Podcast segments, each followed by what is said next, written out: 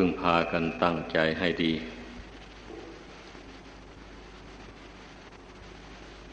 ตั้งสติสำรวมใจเข้าไปภายใน อย่าให้ใจมันส่งออกไปข้างนอก จึงเรียกว่าภาวนา ภาวนานี่หมายความว่า ทำใจที่ไม่สงบให้สงบลง ทำใจที่สงบ อยู่แล้วนั้นให้มันเกิดปัญญา มันเป็นขั้นตอนไปอย่างนี้การภาวนา ไม่ใช่จะไปสงบอยู่อย่างนั้นเรื่อยไป ไม่ต้อง ไม่ต้องคิดอะไรเลย อย่างนี้อันนั้นก็ยังไม่ถูกต้องดี เพราะฉะนั้นการภาวนาเนี่ย การภาวนานี่ก็จึงต้องให้เข้าใจ หลักของการภาวนา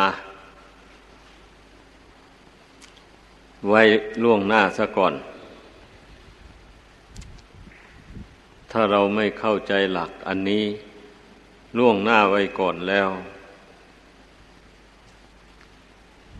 มันก็จะดำเนินไปไม่ตลอดสาย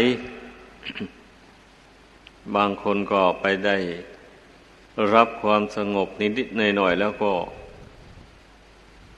อยู่ในความสงบนั้นซะ ไม่อยากคิดอ่านอะไร เช่นนี้มันก็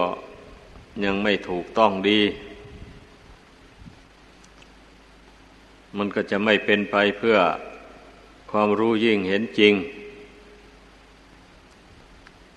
บุคคลผู้ที่จะรู้จักบาปบุญคุณโทษ ประโยชน์หรือไม่ใช่ประโยชน์ ตลอดถึงอริยสัจสี่ก็ต้องมา ทำใจให้สงบลงไป เสียก่อน อุปกรณ์ของการทำใจให้สงบก็ได้แก่ศีล ถ้าบุคคลใดไม่รักษาศีลให้บริสุทธิ์แล้ว จะมาฝึกฝนจิตใจทำใจนี้ให้สงบนั้นเป็นไปไม่ได้ ผู้มีศรัทธาแรงกล้า ในพระพุทธศาสนานี่ ก็ต้องปฏิบัติดังกล่าวมานี่แหละ อะไรที่เป็นกำลังของกันและกัน เราก็พยายามทำให้มันสมบูรณ์แบบ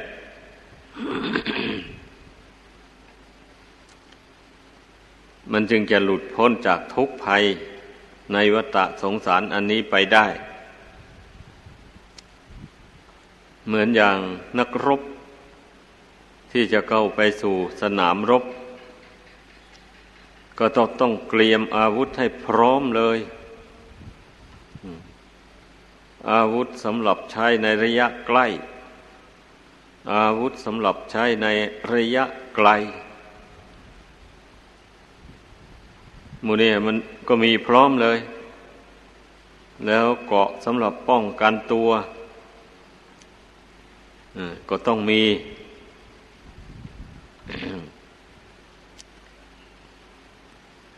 เกาะสำหรับป้องกันตัวนั่นได้แก่สมาธินั่นแหละ การที่ระมัดระวัง ไม่ให้ข้าศึกมันยิงมาถูกได้ อันนั้นก็ได้แก่ศีล เป็นผู้สำรวมกายสำรวมวาจาของตนให้ เป็นปกติไปตามพระพุทธบัญญัติที่ตนได้สมทานมาแล้ว ทรงห้ามให้ทำอย่างไร เราก็ไม่ทำ ไม่พูด อย่างนั้นแหละจึงเรียกว่าเป็นผู้มีศีลเป็นปกติ เหมือนอย่างทหาร ที่มันรู้จักหลบ รู้จักหลีกกระสุนของข้าศึกนั่นไม่พลีผามเข้าไปต่อสู้กับข้าศึกทันที ต้องรู้จัก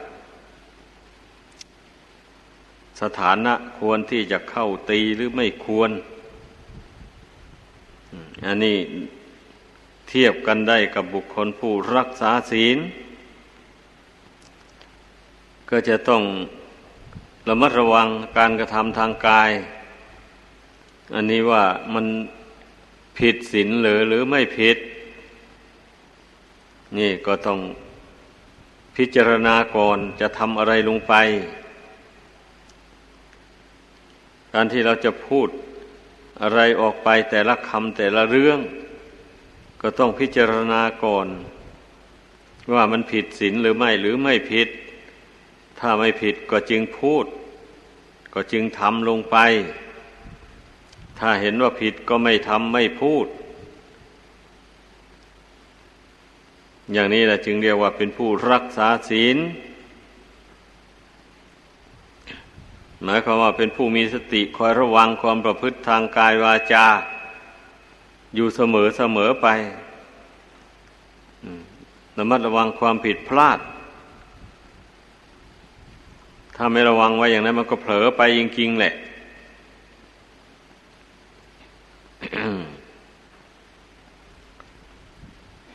ดังนั้นจึงเรียกว่า เป็นผู้ทำความดีให้เข้าใจ นี่แหละที่ว่า พระพุทธเจ้าสอนว่าทำดีได้ดี เมื่อเวลายังไม่ได้ฝึกฝนกายวาจาอันนี้นะคนเรามันก็มักจะทำผิดไปบ้าง พูดผิดไปบ้างนำความเดือดร้อนมาให้ทั้งแก่ตนและแก่ผู้อื่น และแก่สัตว์อื่น อยู่เสมอ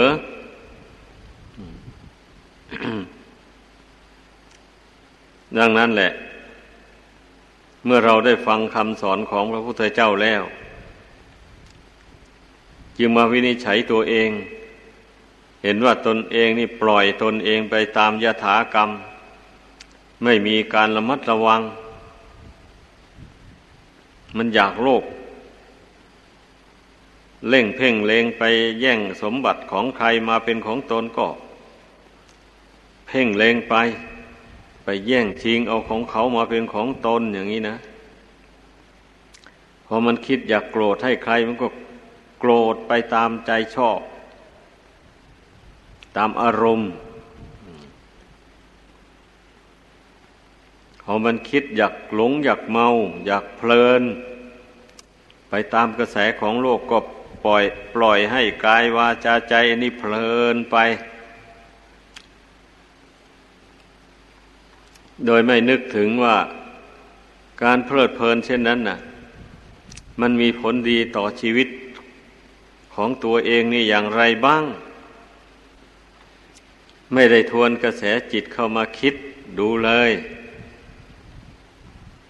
นี่แต่เพลินไปละเริงไปหลงไป อันนั้นแหละลักษณะแห่งความหลง ให้พากันเข้าใจ อย่าไปชอบใจกับความหลงอย่างนั้น มันจะพาให้ง่วงอยู่ในสงสารนี่ ออกจากโลกสงสารอันนี้ไปไม่ได้ ถ้าไปหลงเกาะหลงคล้องอยู่อย่างนั้นนะดังนั้นในศีลนั่นนะศีลห้ามันก็เป็นอีกขั้นต้นอันนั้นนะยังป้องกันความเพลิดเพลินไม่ได้ก่อน เพียงแค่ศีลห้านั่นนะก็ต้องศีลแปดเข้าไปบะนี่เมื่อสมทานศีลแปดเข้าไป หรือสมทานศีลสิบเข้าไป คราวนี้ป้องกันความเพลิดเพลินมัวเมาได้ ข้อศีลต่าง ๆ นั่นนะ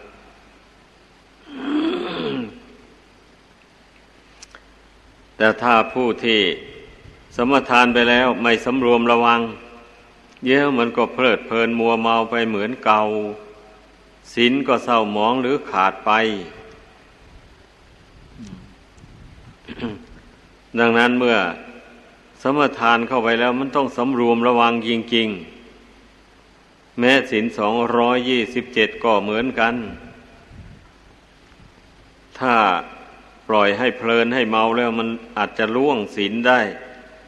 โดยไม่รู้ตัวเลยก็มี บางคนก็ล่วงทั้งที่รู้ตัว เพราะว่ามันมันเมา มันมืดมนในใจนุ่นมองไม่เห็นโทษ มองไม่เห็นพุทธบัญญัติที่ห้ามไว้ว่ามันมีโทษอย่างไรบ้าง เช่นนี้มันก็ล่วงได้มันเป็นอย่างนั้นคนเรา ถ้าหลงถ้าเมาเข้ามาแล้ว ดังนั้นแหละ พระศาสดาจึงได้ทรงสอนให้เจริญสมาธิในอันดับต่อไป เพราะว่าให้ฝึกใจนี้ให้ตั้งมั่นลงไป เมื่อใจนี้ตั้งมั่นแล้วก็รักษาศีลให้บริสุทธิ์ได้ ไม่ด่างไม่พร้อย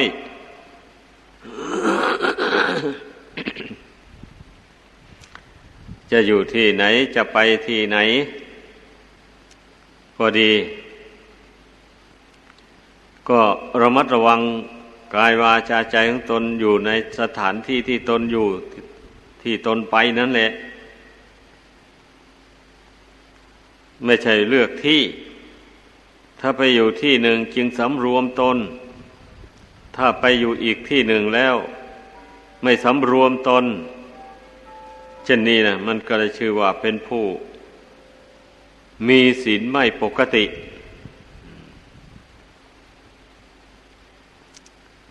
ดังนั้นมันก็มาแต่จิตนั่นแหละจิตไม่ปกติศีลมันก็จะปกติได้อย่างไร เพราะว่าศีลมันก็มาจากจิต จิตคิดจะรักษาจะสำรวมระวัง อย่างนี้แล้วก็จึงได้สำรวมกายสำรวมวาจา ต่อไป ถ้าจิตไม่คิดว่าจะสำรวมระวังแล้วศีลจักไม่มีเลย ในการที่จิตจะสำรวมระวังก็พราะมาฝึกให้มันตั้งมั่นลงไป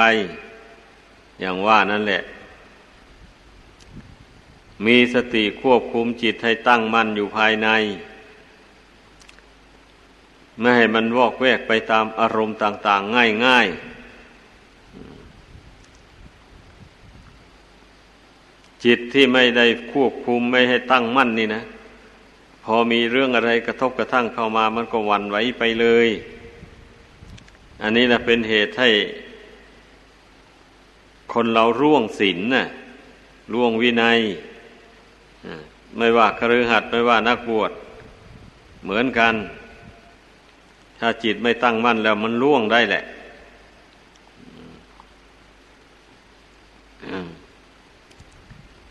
ถ้ามีใครไปเตือนไปห้าม อ้าวทำไมเราจึงไปล่วง โอ้มันอดใจไว้ไม่อยู่วะหรือว่ามันเผลอไป อย่างนี้นะ ก็แสดงว่าควบคุมใจตัวเองไม่ได้นั่นเอง มันถึงได้ล่วง เป็นอย่างนั้น ดังนั้นนะการรักษาศีลก็ดี การทำสมาธิก็ดี มันต้องควบคู่กันไป อย่าไปเพียงเพ่งตั้งแต่จะทำสมาธิอย่างเดียว แล้วทางศีลไม่สำรวมระวัง เช่นนี้นี่มันก็จะเป็นไปไม่ได้เลยทำสมาธิก็เป็นไปไม่ได้ จิตจะสงบไม่ได้เลย ต้องให้เข้าใจาหากว่าตนได้พลังเผลอไปอย่างใดอย่างหนึ่ง อย่างนี้แล้ว เมื่อระลึกได้ก็อธิษฐานใจเลยต่อนนี้ไปข้าพเจ้าจะไม่ทำอย่างนั้นจะไม่พูดอย่างนั้นต่อไปด้วยความสัตย์ความจริง อันนี้ก็ขอให้ บาปกรรมความชั่วอันนั้นจงระงงับไป อให้จิตของข้าพเจ้าตั้งมั่นเป็นสมาธิลงในปัจจุบันนี้ มันต้องอย่างนี้นะ การละบาปบำเพ็ญบุญเนี่ย ให้เข้าใจ เมื่อเรารู้ว่าทำอย่างนั้นพูดอย่างนั้นมันเป็นบาปไปแล้ว แล้วก็ได้หลงทำไปพูดไป เช่นนี้แล้วก็อธิษฐานใจละเว้นจริง ๆ บาปนั้นมันก็ถึงจะระงงับไปได้ ถ้าหากว่าบุคคลทำไปแล้วพูดไปแล้ว ระลึกไม่ได้ หรือไม่ยอมระลึกไม่ยอมอธิษฐานใจละ เช่นนี้แหละมันบาปนั้นมันจักไม่หมดเลย มันจักไม่ระงับไปจากจิตใจของผู้นั้น ให้เข้าใจ เมื่อเรา รู้สึกตัวอย่างว่านั้นแล้ว อธิษฐานใจละเสมอเสมอไปแล้วความระมัดระวังมันก็ทีเข้าไปโดยลำดับแบบนี้นะความระมัดระวังไม่ไม่ให้เผลอเลอเลินเล่ออันนั้นนะมันก็ทีเข้าไป ความพลังเผลอมันก็น้อยลง ความรู้ตัว ความสังวรระวังมันก็ทีเข้า ศีลมันก็ค่อยบริสุทธิ์เข้าไป จิตก็จะตั้งมั่นสม่ำเสมอไป เมื่อมีศีลบริสุทธิ์เข้าไปนะนี่นับว่าเป็นบทบาทเบื้องต้นของการฝึกฝนจิตใจอันนี้ให้พากันเข้าใจ เมื่อ ตนทำใจให้สงบได้ด้วยวิธีใด ก็จำวิธีนั้นไว้ แล้วเมื่อออกจากสมาธิไปแล้วก็สำรวมใจไปเรื่อยๆไปอย่างนั้นแหละพยายามสำรวมใจของตนให้เป็นปกติไป เช่นนั้น ไม่ใช่ว่าพอออกจากสมาธิไปแล้ว เลยจะปล่อยใจของตนให้เลื่อนลอยไปเหมือนเดิมนั้น อย่างนี้มันก็ไม่ถูกต้องเลยความประสงค์ที่ท่านให้ภาวนาให้ทำใจสงบนั่นก็เพื่อที่จะให้รักษาจิตที่ตั้งมั่นอยู่นั้นให้มันตั้งมั่นสม่ำเสมอไป ไม่ใช่ให้มันไม่ใช่ให้มาตั้งมั่น อยู่แต่ที่ขณะ นั่งสมาธิอยู่นี่เท่านั้น แม้ออกจากสมาธิไปแล้วก็ให้มันตั้งมั่นไปเสมอ มีสติคอยควบคุมไปอยู่เสมอทุกอิริยาบถยืนเดินนั่งนอน ก็ระมัดระวังไปอยู่อย่างนั้น ท่านยังแนะนำให้บริกรรมพุทโธ เข้าประกอบไปด้วย ถ้าผู้ใดคิดว่า ใจของตนเองนี่มันอยากจะคิดแส่ไปทาง ภายนอกอยู่บ่อย ๆ อย่างนี้ มันจะห้ามไม่ค่อยไหว ก็ต้องนึกพุทโธกันเอาไว้ พอนึกพุทโธก็ต้องให้พุทโธนั้นมาตั้งอยู่ภายในปัจจุบันนี้เรียกว่าให้พุทโธอยู่ภายในใจ หมายความว่าอย่างนั้นแหละ อย่าอย่าอย่านึกพุทโธส่งออกไปข้างนอก นี่ เอาพระพุทธคุณนี้รักษาจิตนี่ไว้ ให้มันตั้งมั่นอยู่ในปัจจุบัน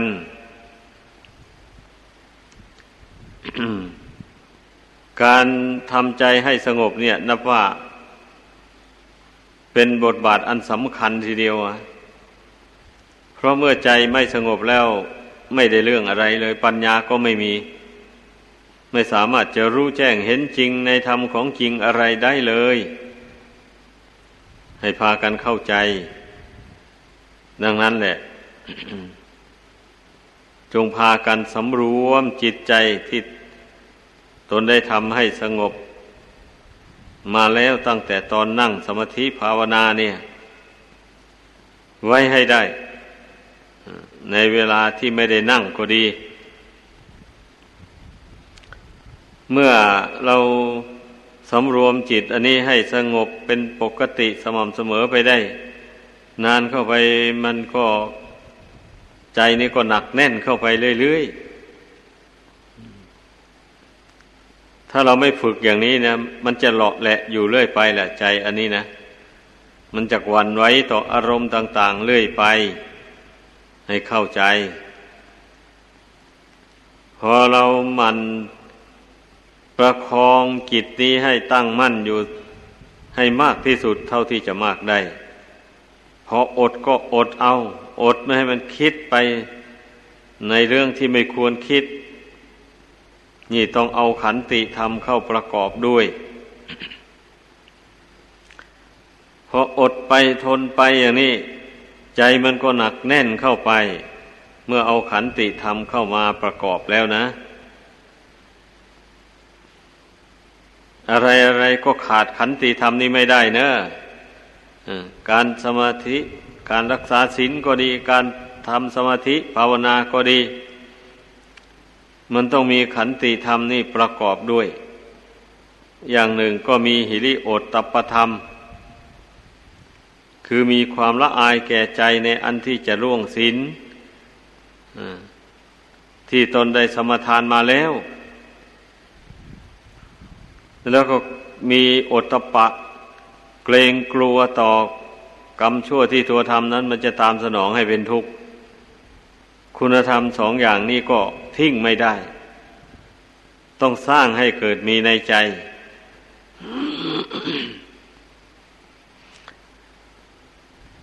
ไอ้ใจนี่มันถึงจะไม่ล่วงละเมิดสิกขาบทที่ตนสมทานมาแล้วนั้นได้ ไม่เช่นนั้นแล้ว เมื่อมันไม่กลัวแล้ว มันทำชั่วได้เลยคนเรานี่นะ เมื่อมันไม่เกรงกลัวความชั่วนั้น มันจะตามสนองให้เป็นทุกข์แล้ว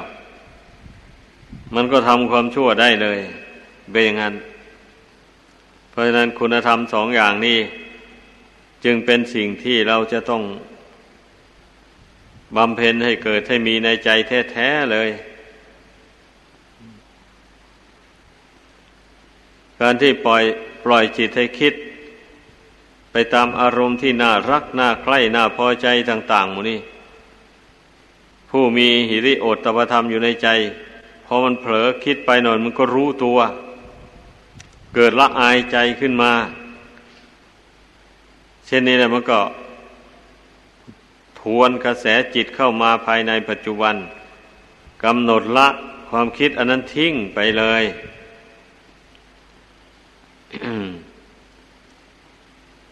อันนี้นับว่าเป็นคุณธรรมอันสำคัญแท้ๆนะ อย่าไปละเลย ให้ตั้งความละอายใจไว้เสมอในการทำความชั่ว ทั้งในที่ลับทั้งในที่แจ้ง ในที่ลับหมายถึงว่าที่ลับตาคน ก็ไม่ทำความชั่ว ไม่ผิดศีลต่อหน้า ประชาชนก็ไม่ทำความชั่ว ไม่ล่วงละเมิดในศีล มันต้องอย่างนั้นคำว่าละอายแก่ใจในการกระทำความชั่วนี่นะไม่ใช่ว่าจะไปละอายแก่ใจ ไปทำความชั่วต่อหน้าประชาชนเท่านั้น แล้วเมื่อรับหลังประประชาชนไม่มีใครเห็นประทำความชั่วลงได้ อย่างนี้ได้ชื่อว่าไม่ถูกต้อง ขึ้นชื่อว่าทำกรรมชั่วแล้ว แม้จะทำอยู่ในที่แจ้ง หรือทำอยู่ในที่ลับ มันก็มีผลเท่ากันนั่นแหละ มันไม่แตกต่างกัน ใครจะเห็นก็ตามไม่เห็นก็ช่าง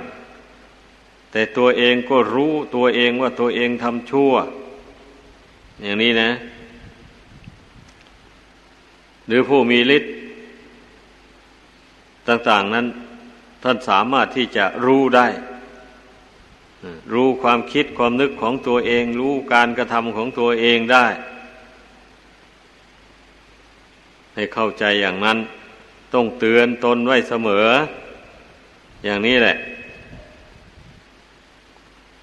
เช่นนี้จึงเรียกว่าเป็นผู้มา ฝึกฝนอบรมตนในวัดวาศาสนานี้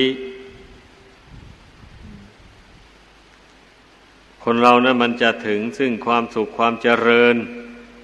ในขั้นใด ๆ ต่อไปได้มันก็ขึ้นอยู่กับการฝึกฝนอบรมนี่แหละ ไม่ใช่ขึ้นอยู่กับอย่างอื่น ก็เพราะว่า ตั้งแต่ก่อนมานุ่นตนก็ยังละกิเลสไม่ได้ มาเกิดในชาตินี้ก็หอบเอากิเลสมาด้วย เมื่อหอบเอากิเลสมากิเลสมันก็มารบกวนจิตใจนี้ให้เป็นทุกข์เดือดร้อนมาโดยลำดับอย่างนี้เลยนี่ถ้าหากว่าตนไม่พยายามฝึกฝนอบรมตนไปตามคำสอนของพระพุทธเจ้าแล้วก็ จะเอาชนะกิเลสเหล่านี้ไม่ได้เลย กิเลส เหล่านี้มันก็จะก่อทุกข์ให้ตัวเองไปอยู่นี่ทุกชาติทุกภพไป บางทีมันก็จะพาไปสู่นรกอบายภูมินู่น เมื่อทำบาปเข้าไปอะ อย่างนี้แหละ ดังนั้นนะพระบรมศาสดา จึงได้ทรงแนะนำคำสอน ให้พุทธบริษัทนั้นยินดีที่จะฝึกตน พอใจฝึกตน ผู้ใดเห็นโทษเห็นภัยเห็นทุกข์ภายในวัฏสงสารอันนี้เนะมันก็ต้องยินดีฝึกฝนอบรมตน แน่นอนแหละ เพราะรู้ว่า กิเลสนี่มันก็มีอิทธิพลไม่ใช่น้อยนี้ ถ้าใจของผู้ใดหลอดแหละอ่อนแอแล้ว มันก็สู้อิทธิพลของกิเลสไม่ได้ ดังนั้นเนี่ยพระบรมศาสดาจึงได้ทรงสั่งสอน พุทธบริษัทนั้นให้อบรมจิตตัวเองนี่ให้มันมีกำลังเข้มแข็งขึ้น มันถึงจะต่อสู้กับกิเลสอันเป็นตัวมารของชีวิตนั้นได้ อบรมมันไม่สงบพยายาม อบรมให้มันสงบ อย่างนี้นะ เมื่อใจนี่มันสงบลงไปเนี่ยมัน พักผ่อนอยู่นาน พอสมควรแล้วมันก็มีกำลังสิแบบนี้ เหมือนอย่างร่างกายของคนเรานี่แหละ ใช่มันแต่ทำการงานอย่างเดียวนี่มันไม่ไหว มันก็เหนื่อยอ่อนไปเลยทีเดียวแหละมันนี่พอถึงเวลาพักผ่อน ก็หยุดทำงานหนักหยุดทำงานแบกหาม ยกหนัก หรือว่าทำงานหนักอย่างอื่นๆเนี่ยต้องงดไปหมด แล้ววันนี้ก็มานอนพักผ่อน อยู่นิ่งๆพอร่างกายนี่มันได้พักผ่อนอยู่นิ่งๆแล้ว มันก็มีกำลังดีวันนี้นะกำลังนั้นไม่ได้เอาไปใช้ทางอื่น มันก็มารวมอยู่ที่กายนี่หมด พอนอนตื่นขึ้นมาแล้วแสดงว่ามันมีมันมีกำลังเรี่ยวแรงแล้ว มันจึงตื่นขึ้นมาพอตื่นขึ้นมาแล้ว ก็ไปทำงานได้อีกร่างกายก็หายเหน็ดเหนื่อยเมื่อยล้าลง อันนี้ชั้นใดก็อย่างนั้นเนี่ยการที่เราทำใจให้สงบลงไปนั่นนะ ก็เป็นการพักผ่อนพักผ่อนจิตดวงนี้ไม่ให้มันคิดมาก ไม่ให้มันส่งสายไปตามเรื่องราวต่าง ๆ ของโลกอันนี้ เพราะการที่ส่งจิตให้คิดสายไปมาอย่างนั้นได้ชื่อว่า ปล่อยจิตให้ทำงานเรื่องมันนะเมื่อมันคิดมาก ๆ เข้าไปมันก็เหนื่อยสิแบบนี้ เหนื่อยอ่อนแล้ว ดังนั้นแหละ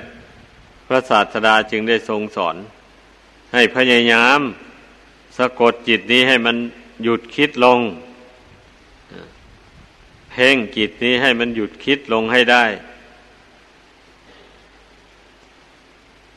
หรือว่าเอาจิตนี่แหละ เพ่งกรรมฐาน อย่างใดอย่างหนึ่ง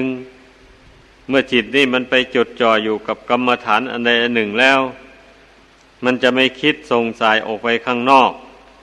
กรรมฐานนั่นก็มันไม่มีอยู่ข้างนอก มันมีอยู่ในกายนี่หมด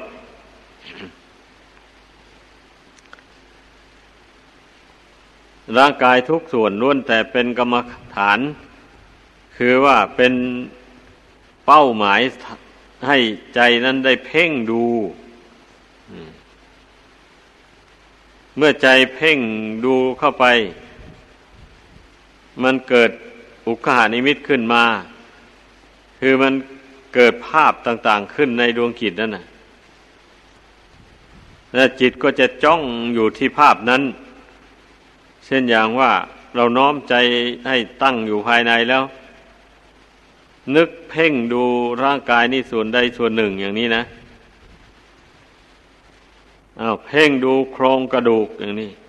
พอนึกถึงโครงกระดูก โครงกระดูกก็จะเหมือนอย่างที่เราเห็นโครงกระดูกของคน ที่เขาเก็บออกมาร้อยร้อยแขวนไว้ในที่ใดที่หนึ่งนั่นนั่นแหละแล้วเราน้อมภาพอันนั้นเข้ามาภายในนี่ มาเทียบกับโครงกระดูกตัวเองมันก็เหมือนกันเลย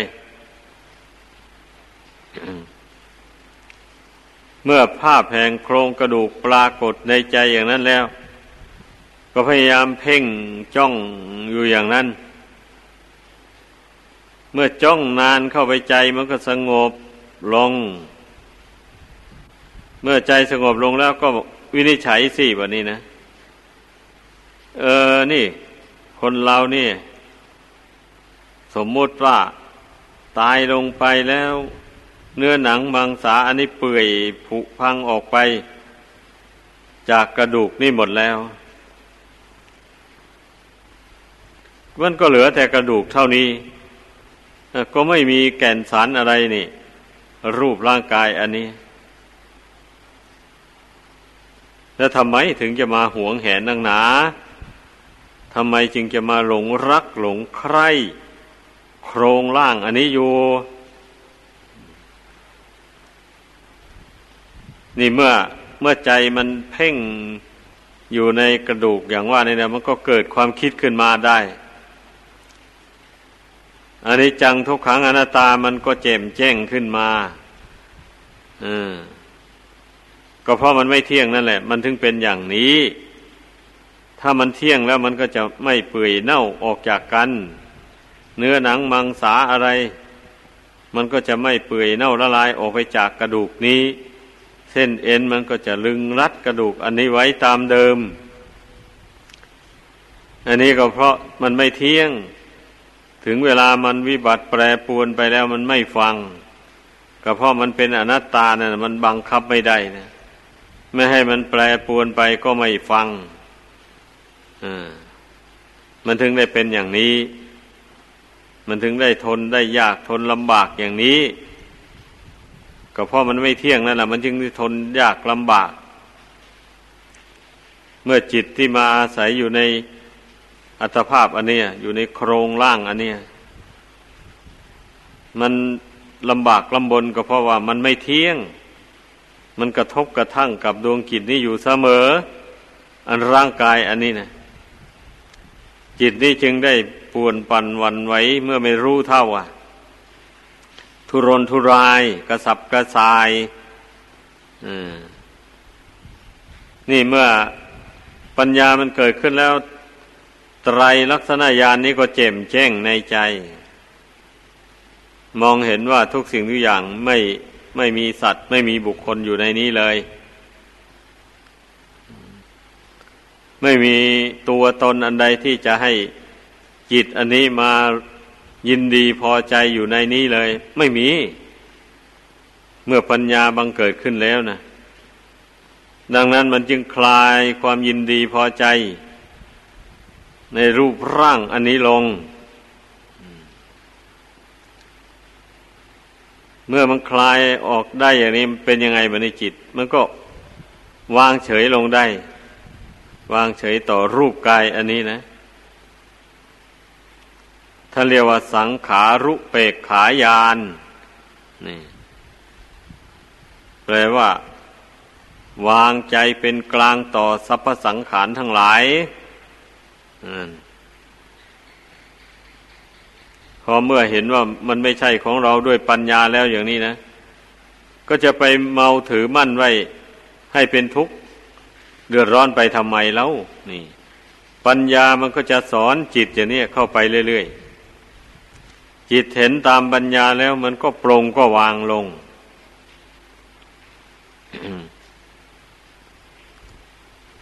เพราะฉะนั้นนะเมื่อทราบอย่างนี้แล้วพึ่งพากันตั้งอกตั้งใจบำเพ็ญเข้าไป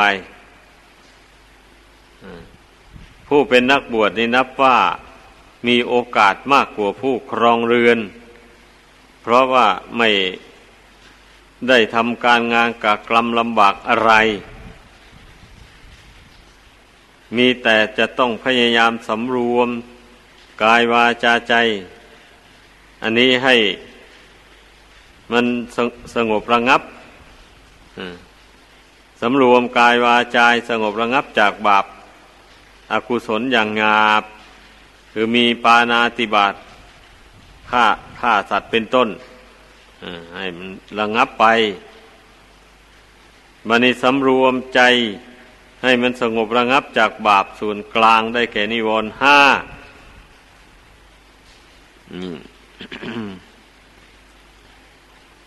ต่อจากนั้นก็ใช้ปัญญา อุบายแยบคายสอนใจให้ปรงให้วางขันห้านี้ลงไป ดังกล่าวมาแล้วนั่นแหละ บางคนก็ไปเพ่งแต่รูปแล้วผัดไปหลงนามมาทำก็มีไปเห็นแต่รูปนั้นว่าไม่ใช่ตัวตน แล้วมันยังไปเห็นนามมาทำว่าเป็นตัวตนเข้าไปอีก เมื่อเกิดทุกขเวทนาขึ้นมา ก็ไปสำคัญว่าตนเป็นทุกข์เข้าไปอีกแหละ นี่ ดังนั้นเมื่อเห็นรูปแล้วก็ต้องเห็นนามมาทำด้วย เห็นเวทนา คือจิตใจที่มันสวยอารมณ์อันเป็นสุข อันเป็นทุกข์ อันไม่ทุกข์ไม่สุขนั่นนะก็สักแต่ว่าเวทนาไม่ใช่สัตว์บุคคลตัวตนเราเขาอะไรเลย ก็ให้มันเห็นอย่างนั้น แม้สัญญาสังขารวิญญาณก็เหมือนกัน มันก็มีหน้าที่จำสุขจำทุกข์จำไม่ทุกข์ไม่สุขจำดีจำชั่ว จำสีขาวสีเขียว สีเหลือง สีแดง สีดำสีต่างๆหมู่นี้ก็สัญญานั่นแหละจำนะจำเสียงจำกลิ่นจำรสจำโผฏฐัพพะคืออารมณ์ที่มาถูกต้องกาย หมู่นี้นะ เย็นก็ดี ร้อนก็ดีอ่อนแข็งก็ดี เป็นหน้าที่สัญญา มันจะต้องจำเอาไว้ สังขารมันมีหน้าที่วิตกวิจารว่ารูปนั้นเป็นอย่างนั้นเสียงนี้เป็นอย่างนี้คนนั้นเป็นอย่างนั้น คนนี้เป็นอย่างนี้ พูดถึงคนก็ดี เราเป็นอย่างนั้น เราเป็นอย่างนี้มูนี้นะ ความคิดความนึกต่างๆมูนี้ท่านเรียกว่าสังขาร แล้ววิญญาณก็มีหน้าที่รู้อารมณ์ต่าง ๆ ที่จิตมันคิดมันปรุงแต่งขึ้น วิญญาณก็มีหน้าที่รู้ ประจำอยู่กับตาหูจมูกลิ้นกายใจ นี่แหละ นามธรรมนะให้พากันเข้าใจ มันมีแต่ชื่อเฉยๆ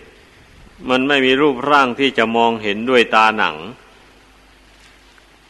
มันจะต้องรู้ด้วยตาในคือตาใจ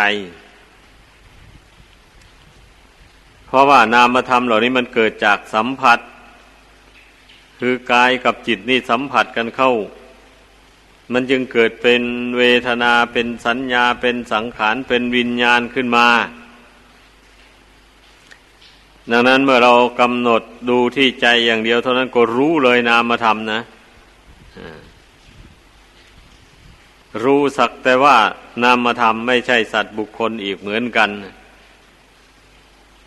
ดังนั้นเมื่อได้เสวยทุกขเวทนาอย่างนี้นะ ก็ทุกขเวทนานี้ก็ไม่ใช่ตัวตนของเราจิตมันกำหนดรู้อย่างนี้มันก็อดทนต่อทุกขเวทนาได้ ไม่หวั่นไหวไม่เสียใจเศร้าโศกไปตามทุกขเวทนานั่นนั้น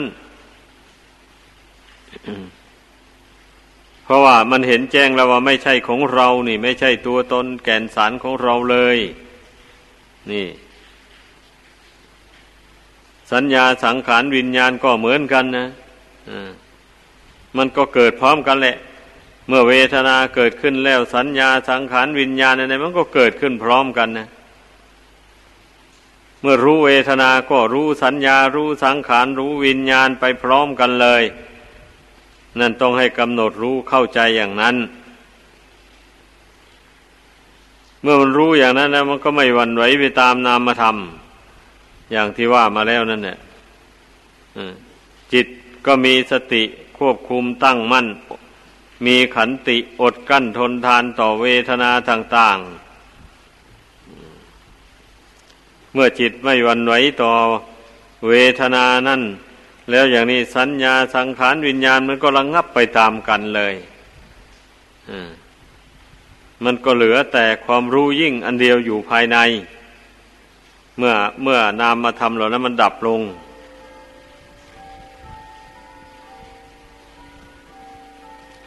ความรู้ยิ่ง ความไม่หวั่นไหว ก็ปรากฏ เพราะฉะนั้นให้พึ่งพากันตั้งอกตั้งใจ